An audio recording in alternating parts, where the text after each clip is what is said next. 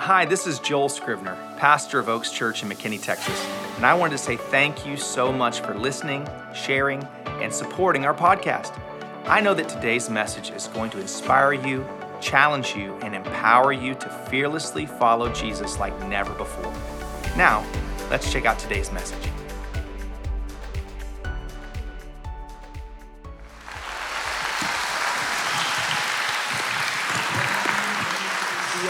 Today. Thank you for joining us for Easter here at Oaks Church. You guys look beautiful. There you go. There you go. We are still in Texas. Uh, just making sure that's what I was really going for, Gary. Thank you. Uh, I got to tell you, it's, you know, Easter, I don't get nervous when I speak because um, I've been doing it a long time and I've got thousands and tens of thousands of hours of speaking. But on Easter, I feel a little extra pressure because I know that, that oftentimes this is my one shot at certain people. Um, and, and I'm, not, I'm, not, I'm not talking about people that the CEO Christians, right? Christmas, Easter, and other special occasions. I'm not talking about that. I'm, I'm talking about someone that may have been invited that doesn't know Jesus yet. And so I, am I'm, I'm filled with anticipation. I'm filled with excitement. I'm honored to have the opportunity to share um, the word of God with you today. And I just want to take a moment and pray. This is such a beautiful day. We're surrounded by beautiful people. We have a beautiful Lord and Savior, Jesus Christ, that died for all of our sins. None of us can earn heaven. None of us can earn heaven. We're all sinners in need of a Savior, and we have one. Father, in the name of Jesus, I ask you that you would release your word today, that you would speak so clearly, so powerfully to your people. Father, nobody is here to listen to clever ideas from a guy. We want to hear from your voice. We want to hear from your heart. Holy Spirit, would you release your word to your people and, and convict them, Father? We, you're not a God of, of, of, of condemnation or shame or guilt. You're a God of conviction. You provoke us to be who you designed us to be. Father, would you awaken us today? Would you revitalize us today? God, would you make us alive inside? In Jesus' name, amen. Amen. Well, our series has been called Alive Inside. Last week we talked about uh, impossible times. What are impossible times? How do we believe through impossible times? And how God is the God of the impossible. impossible. Jesus is the Lord of the impossible. There's nothing impossible to God. There's nothing that's impossible with faith. The Bible says that faith is what overcomes the world, and this faith that we have is a gift from God. Did you know that your faith doesn't earn your salvation? Your faith, we, we can't compare one person's faith to the next person's faith. Oh, well, I just have more faith than them. Your faith, according to the scriptures, is actually a gift that God gave you. You only have that faith because God gave you that faith, you can't even brag about your faith. It's all His grace and it's all His faith. He gave you His faith, and He's looking for you to walk in faith unconditionally. The same way He walked in faith unconditionally when He gave His only Son to pay the price for the sins of the world. You understand that that was an act of faith on God's behalf. God gave his son with no strings attached. The whole world could reject him, but God took the risk, believing in faith that his love would be something that would capture the imaginations of his creation alive inside. What makes you feel alive inside? Is there something, is there a hobby? For me, it's anything fast Anything where there's wind in my face, oh my God, snowboarding. I feel so alive on a snowboard, flying down a mountain as fast as I can. Uh, on this last little trip, I got to get a couple of days having my, my 12 year old daughter on a snowboard for the first time, one of the greatest joys of my life. And, and, I was riding with a buddy, and, and he had a thing that clocked his speed, and, and he clocked me going about 48 miles an hour down the mountain. I had a helmet on. Finally, a motorcycle, oh my God, I love a, a motorcycle. Wind in my face, the thrill, the scare, jumping off of things. I, am a true Gen Xer. I, I love the thrill of jumping off. I would absolutely bungee over a giant canyon with your head going right down to the wall. I would do that in a heartbeat. I would jump out of an airplane. My wife won't let me. I love thrill. I love it. It makes me feel alive. But that's not true life. See, Jesus is life.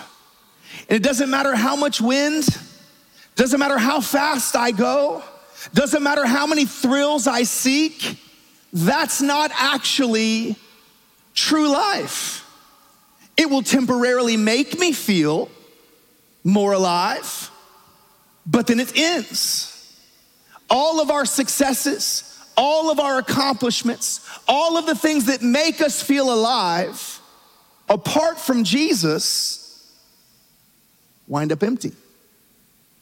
Why is it that some of the wealthiest, most successful people, most famous people in the whole world have the world by the tail, but are on their sixth marriage, committing suicide at the same rates as people that are in abject poverty. In fact, it might surprise you the times I've been in different parts around the world and seen people that live in dumps, literally live in the trash heaps, generations of people living in shanties,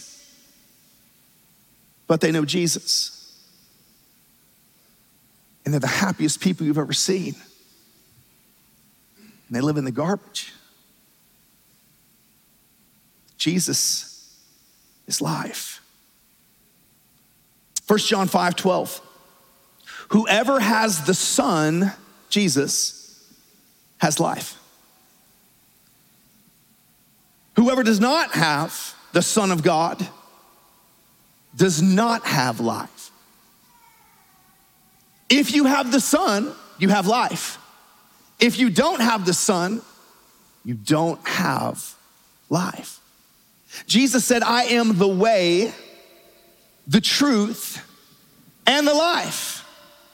And no one can come to the Father except through me. I'm the only way, I'm the only truth, I'm the only life. There is no other way outside of Jesus, there is no other truth outside of Jesus. You, you don't get to have your truth, you don't get to live your truth because your truth is circumstantial and circumstances change. And the definition of the word true is that it does not change. There is one truth, and his name is Jesus. He's the only life. Jesus said, I have come that you might have life and life more abundantly. He said, I am the resurrection and the life. We're in the middle of this week. It's called uh, Passion Week. We're right here at the end of it. We're celebrating the resurrection. I'll read to you in just a moment the, some of the stories, some of the accounts of, uh, of them finding the tomb empty. And I've been to the tomb in Israel, and it's incredible because the actual garden tomb is literally right next to the stone, this hillside, that there's a face of the skull inside of the hillside, Golgotha. It means the place of the skull. And when you look at the rocks, you see a skull inside of the rocks. And if you turn and look, right here is the garden tomb where they believed Jesus was buried and resurrected. But this entire week is, is a fulfillment of prophecy. See, Jesus riding in to Jerusalem on the donkey as a king of peace, the prince of peace, the Lamb of God, he was presenting himself to the nation of Israel. It was on the Sunday, that first Sunday, that's when the lamb was presented to the high priest. See, each year, one lamb was presented. Each year, one sacrifice was presented for all of the sins of the nation.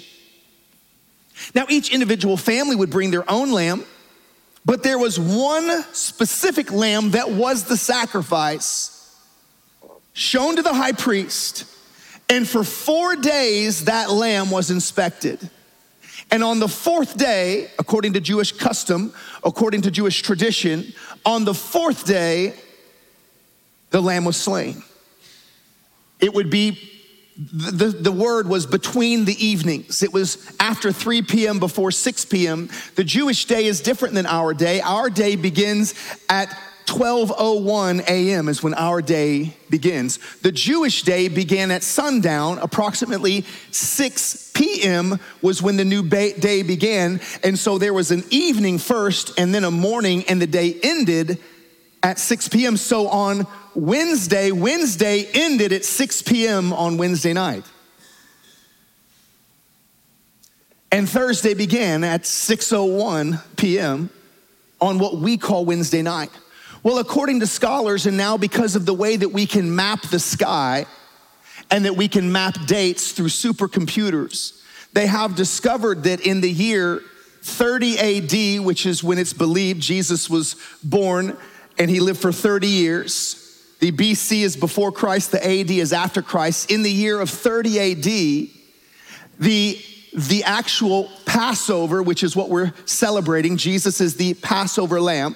Passover was the fulfillment. You remember that the, the Jews were in slavery in Egypt, and the Passover lamb was, uh, was a ceremony where they all sacrificed the lamb, and the death angel went over their camp. And the next day, God rescued them out. All of the firstborn sons uh, uh of, of, every, of every family and every animal in Egypt was slain, except for all of the Jewish families were protected because of the Passover lamb that was slain. That's what Jesus represents. He represents the payment for all of the sins that protects us from the destroyer. It's a beautiful picture. But according to the calendar, according to history, there were actually two Sabbaths. This is a confusing thing. But inside of the week of Passion, there were two Sabbaths. The normal Sabbath, the weekly Sabbath, it, it, begins at Friday, 6 p.m. It goes till Saturday, 6 p.m. That's the Sabbath. All of Jerusalem shuts down. All of, of the practicing Jews, they don't do anything between Friday at 6 p.m. to Saturday at 6 p.m. Saturday at 6.01 p.m. is when Sunday begins for them. Different calendar. But in the week of Jesus' death, there were two Sabbaths. There was the Sabbath that was the high holy Sabbath for Passover, and then there was a back to back, a second Sabbath. So, according to Jewish tradition, the Passover lamb actually is sacrificed. It's inspected for four days. Then it's sacrificed at Wednesday between 3 p.m. and 6 p.m. And that's when Jesus died, according to tradition. Now, we have a modern Christian tradition that calls something Good Friday, but it doesn't actually fit the actual calendar. It's not a bad thing to, to, uh, to celebrate it or to honor it, but historically and theologically, it, Jesus had to be dead for three days and three nights, or he was a liar. Jesus said, like Jonah was in the belly of the whale for three days and three nights, so the Son of Man will be in the center of the earth for three days and three nights. Jesus could not have died on Friday afternoon and then risen again on Sunday morning because that's not three days and three nights. And we know that Jesus is the truth, doesn't lie. So, according to the Jewish calendar, it's actually on the Wednesday afternoon that the Passover lamb is slain. Jesus would have died for our sins on Wednesday afternoon. The following day is the day of preparation. The day of preparation is when Joseph Arimathea takes the body of Jesus. He actually took it down that night after, so it would already been the day of preparation. I don't, don't want to get you confused here with all of these, but that all day Thursday would have been the preparation day, putting him in the tomb. They wrapped him in fine linen. They had a hundred pounds of ointment that they covered him in. He literally would have been uh, wrapped in this linen and then sealed. His, his body would have, it would, it would begin to harden and then they rolled the stone in front of it. The, according to scripture, the day after preparation day is the Sabbath, the high holy Sabbath, not the weekly Sabbath that happens Friday night to Saturday night, but the high holy Sabbath. And that's the day that the priests came and said to Pilate, We have to put a guard because he said that he would come back to life. He would rise again after three days, not on the third day, after three days. This is important, y'all because Jesus is the truth. So they seal the stone on Friday. The stone says sealed, sealed on Saturday. The guard is there. At 6 p.m. on Saturday night, it's all of a sudden Sunday on the Jewish calendar. And sometime between then, we have a resurrection. Now, I want to read you a story, and why is this important? Why are these dates important? They're only important is to understand how accurate and how true and how excellent God is, that nothing happens by accident, everything is on purpose. The Word of God is absolutely true, and the resurrection is the centerpiece of God's Word. The resurrection is the centerpiece of the gospel. See, the scriptures declare that if there is no resurrection, we are all still in our sin. And our faith is futile, and we're the most pitied of all people if there is no resurrection. But there is a resurrection. It's an event that had over 500 eyewitnesses. There, there's no court case that would not be victorious with 500 eyewitnesses all agreeing upon the same thing. It's a proven historical fact. Jesus was dead for three days and three nights. And after that, he rose again. And for 40 days, he appeared and, and trained and taught people. And he was seen by over 500 people. The resurrection is massively important. See, in fact, according to many of us uh, that grew up uh, reading the Bible, we learned a thing called Romans Road. This is how to lead someone to the Lord. And according in Romans Road, you go through the different places in Romans that you have to recognize that you're a sinner and you're in need of a savior, and that there was a sacrifice that was made. That if you accept this sacrifice, that you can be forgiven for your sins. In Romans 10, it talks about how specifically the process happens for you to receive salvation. And the number one thing it says is that you must believe that Jesus rose from the dead. We talk a lot about the cross, we sing a lot about the cross. The cross is massively important. But if he didn't rise from the dead, the cross is just one of millions. Because the Romans crucified people all the time. And they didn't crucify them and pull them down, it was a special request to get Jesus' body down. Normally, they left them up as a spectacle, as a warning to create fear so no one would ever come against the Roman Empire. If you believe in your heart that he rose from the dead and confess with your mouth that he is your Lord, you will be saved. Let's go to the garden. Matthew chapter 28, verse 1. After the Sabbath, at dawn on the first day of the week, Mary Magdalene and the other Mary went to look at the tomb, there was a violent earthquake.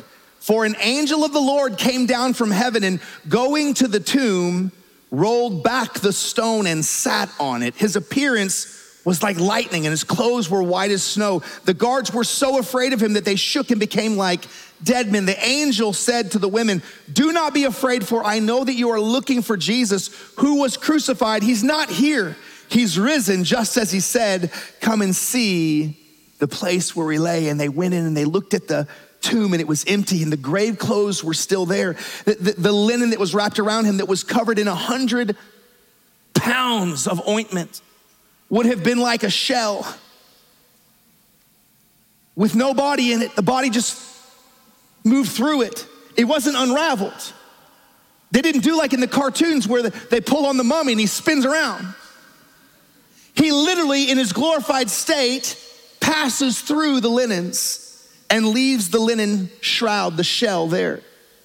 The scriptures record that he actually took off the face covering and folded it neatly and sat it down next to the next to the grave clothes that he passed through. See, Jesus in his glorified body had the ability to, to go uh, to go between walls, just walk through. He's a man. Your glorified body's to be amazing, y'all. Mine's to be like six four, chiseled. No more squatty body. The women stayed outside the tomb. They were confused. They were upset. Luke 24, verse 5 records In their fright, the women bowed down when they saw this angel. They covered their faces to the ground, but the men said to them, the angels that were there, Why do you look for the living among the dead? He's not here, he is risen. Remember how he told you while he was still with you in Galilee, the Son of Man must be delivered to the hands of sinners, be crucified, and on the third day he will rise again. In John's account, the last one we'll read, verse 20, or chapter 20, verse 11 says, Now Mary stood outside the tomb. The others had left. Mary standing outside the tomb. She'd already gone and told Peter and James and John and the others, and they ran there and they saw the empty tomb and they go back to try to sort through things. And Mary is standing there just weeping because she loved Jesus so much. He was gone. And as she wept, she bent over to look into the tomb and saw two angels in white seated where Jesus' body had been, one at the head and the other at the foot. And they asked her, Woman, why are you crying? They have taken my Lord away, she said, and I don't know where they have put him. At this, she turned around and saw Jesus there, but she didn't realize that it was Jesus. He asked her, Woman, why are you crying? Who is it that you are looking for? Thinking he was the gardener. She said, Sir, if you have carried him away, tell me where you have put him, and I will get him. And Jesus said to her, Mary. She recognized his voice. She turned toward him and cried out in Aramaic, Rabboni, which means teacher.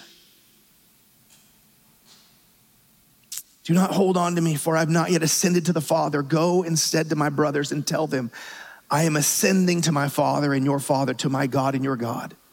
And then she went and did that. Guys, even in death, even in death, Jesus was alive inside. See, Jesus' body died. Jesus is eternal.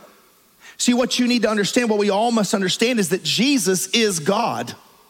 Not just a man, not just a good man, not just a prophet. He was God born in the flesh. And then he was filled with the Spirit of God, the Bible says. And the scriptures declare that inside of Jesus's human body, the entirety of the Godhead dwelt in him in bodily form. All of God, every ounce, every drop, every bit of God lived inside of the physical body of Jesus Christ. Some of the outside reports, things that were written about Jesus, there's actually an ancient uh, book called the Archko Volumes, another called Acta Pilati, the actual journal of Pontius Pilate. And inside of the journal of Pontius Pilate, Pontius Pilate describes his interactions with Jesus. It's an ancient document. And inside of his interactions, he describes looking into Jesus' eyes and being absolutely terrified because he had never seen more authority inside of a human being in his entire life. This is a man, Pontius Pilate, who knew Caesar, the emperor of Rome, who interacted with Caesar, the emperor of Rome, and Caesar, the controller of the entire world at that time, paled in comparison to the authority inside of Jesus. That's why they couldn't touch him. That's why when they tried to kill him, he would just walk right through. He was alive inside. See, it doesn't matter what we try to do to make ourselves feel alive. People do all kinds of crazy things. People self medicate, they, they abuse substances, uh, they, they, they, they watch movies, they do all, they have escapes. We have all these different ways that we escape, that we try to create thrills to try to make ourselves feel more alive. But it's all for naught because Jesus is life. See, I, I, um, I've been serving Jesus for a long time. I would love to tell you how great I am at it, that I never mess up. But the reality is, I'm, I'm just a regular guy and I have regular guy issues and, and I have to ask forgiveness. I asked, had to ask forgiveness this morning. Uh, I'm, I'm a regular guy. And I, and I need Jesus. I need a Savior, just like you. Please don't put me up on some pedestal. I don't want to fall off and break my neck or something. When I was 16, I got in a lot of trouble. Uh, I was dealing with tremendous pain in my life. Um, I was dealing with the reality uh, that I had been molested by a cousin and I had buried it in my subconscious. And, and as, that, as that reality came to light in my life, I, I was full of rage and anger. anger. This sweet, fun loving kid turned into a, a vicious, violent, angry person. And I would do anything to find a way to numb the pain. In, any type of any type of, of, of activity, any type of bad habit, any type of promiscuous behavior, anything to numb the pain. And, and, and, I was ruining my life. I was destroying my life, and I ended up getting arrested. My, my dad had to come to the, the, the, the Tulsa police station downtown, two o'clock in the morning, to get me out. It was the lowest moment of my life. But it was in that low place that God met me.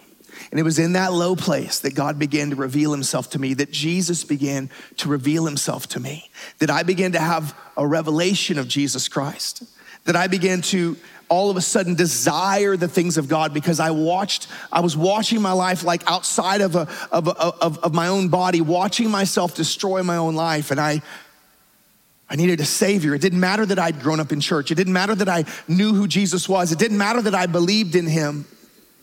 I wasn't living for him. And in my place of brokenness, he met me. And, and in my place of need, he filled me. And he made me alive inside. For the very first time in my young adult life, I experienced Jesus and it changed everything for me. I became obsessed with God's presence. I became obsessed with hearing his voice, with knowing him. It became the greatest habit and addiction of my life was having another encounter with God because he made me alive. He made me come alive. I don't know where you find yourself today, but I can tell you this for sure. I, have seen it put this way. They're going to put a slide on the screen that says, Know Jesus, N O, no life. But you can also know Jesus, K N O W, and you can know life. There's an opportunity for you to know true life. See, what did Jesus do in the tomb? He wasn't dead, his body was dead temporarily. But his spirit was alive. What all did he do in the tomb? Well, the scripture says he was very busy for those three days and three nights. The scriptures declare that he descended into the grave. Remember, he told the, the, the, the thief on the cross who put his faith in Jesus, he said, Today you will be with me in paradise. Jesus taught how uh, about a place in scripture, it's called Sheol. It was the grave, and it was the place, a holding place for the dead that died in faith, believing in God, yet not righteous, but believing in God, and those that died outside of faith that were evil. And Jesus described it as two different holding places. One of them was a paradise where you're waiting to be rescued and taken to heaven, the other was a tormenting place where you were in anguish and there was a great chasm in between and no one could cross it. And the scriptures declare that when Jesus was in the tomb, that he descended to the grave. In, in the book of First Peter, Peter describes that Jesus actually preached to the prisoners in the grave. Everyone that had died before Jesus, that died in faith, their only way to heaven was through faith in the same Savior that you have. So, Jesus, according to scripture, descended into the grave and he preached to the prisoners and then it says in the book of Ephesians that he led captivity captive. Those that were captive in the grave, they were in captivity. They were prisoners in death, but they had not yet had the opportunity to hear and put their faith in Jesus. So even those in the grave had the opportunity to put their faith in Jesus. Don't tell me Jesus isn't just that good. Don't tell me that he can't go above and beyond to reach people. I've seen people saved miraculously, people you thought would never get saved because of the goodness of Jesus. I've seen people come out of a coma and have had an experience with Jesus in a coma got saved in a coma. Don't tell me he's not good. He led captivity captive and then he ascended into heaven and he gave gifts down to men. We're going to talk over these next few weeks a new series called The Genius of Jesus.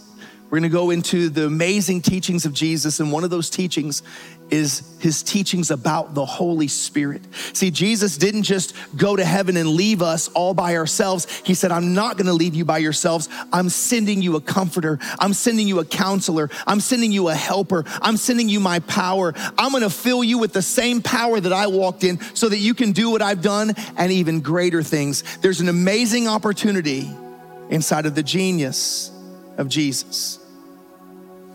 But today I wanna make you a an offer. I want to make an opportunity for you. You may be watching us online right now. You could be sitting in a hotel room, sitting in a living room somewhere. You could be listening on a podcast a couple of weeks from now. It doesn't matter. I want you to take a moment and listen to this opportunity. You have the opportunity to know Jesus and to know true life. you have the opportunity on this Easter Sunday, 2022, to become alive inside.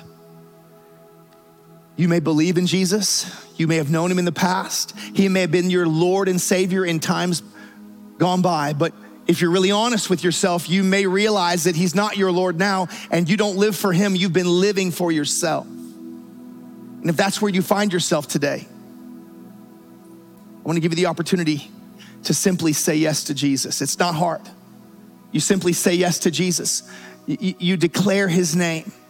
You put your faith in his resurrection, not just the cross, not just the cross, in his resurrection. He rose from the dead, he ascended into heaven.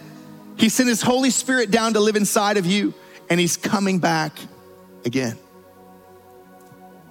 And make him your Lord and Savior. Pray with me today across this room and all over online. Father, in the name of Jesus, pray with pray this with me. Father, in the name of Jesus, today I say yes to you. I put my faith in you, Jesus. I will live for you. I will give you my life. I will give you my future. Forgive me for my sins. I believe you rose from the dead.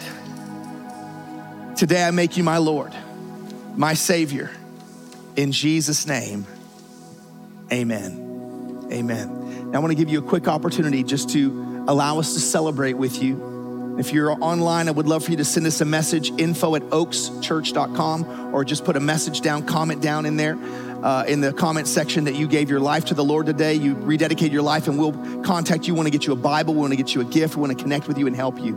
But if you're in this room today and you made that decision, I want to give you the opportunity to make a bold move, a bold stand to accept and acknowledge Jesus publicly is a very big thing. That's what that's what baptism represents as well. But a very simple approach today. I'm just to ask you to raise your hand. That's it.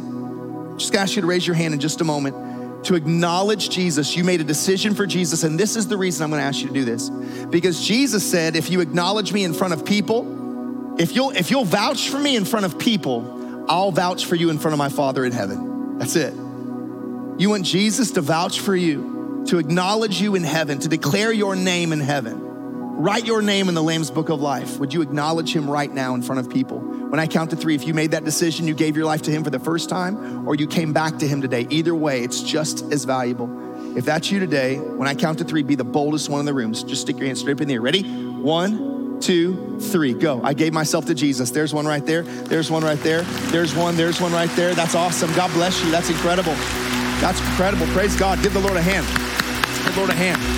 Amen. Amen. Come on, let's worship again for just a moment.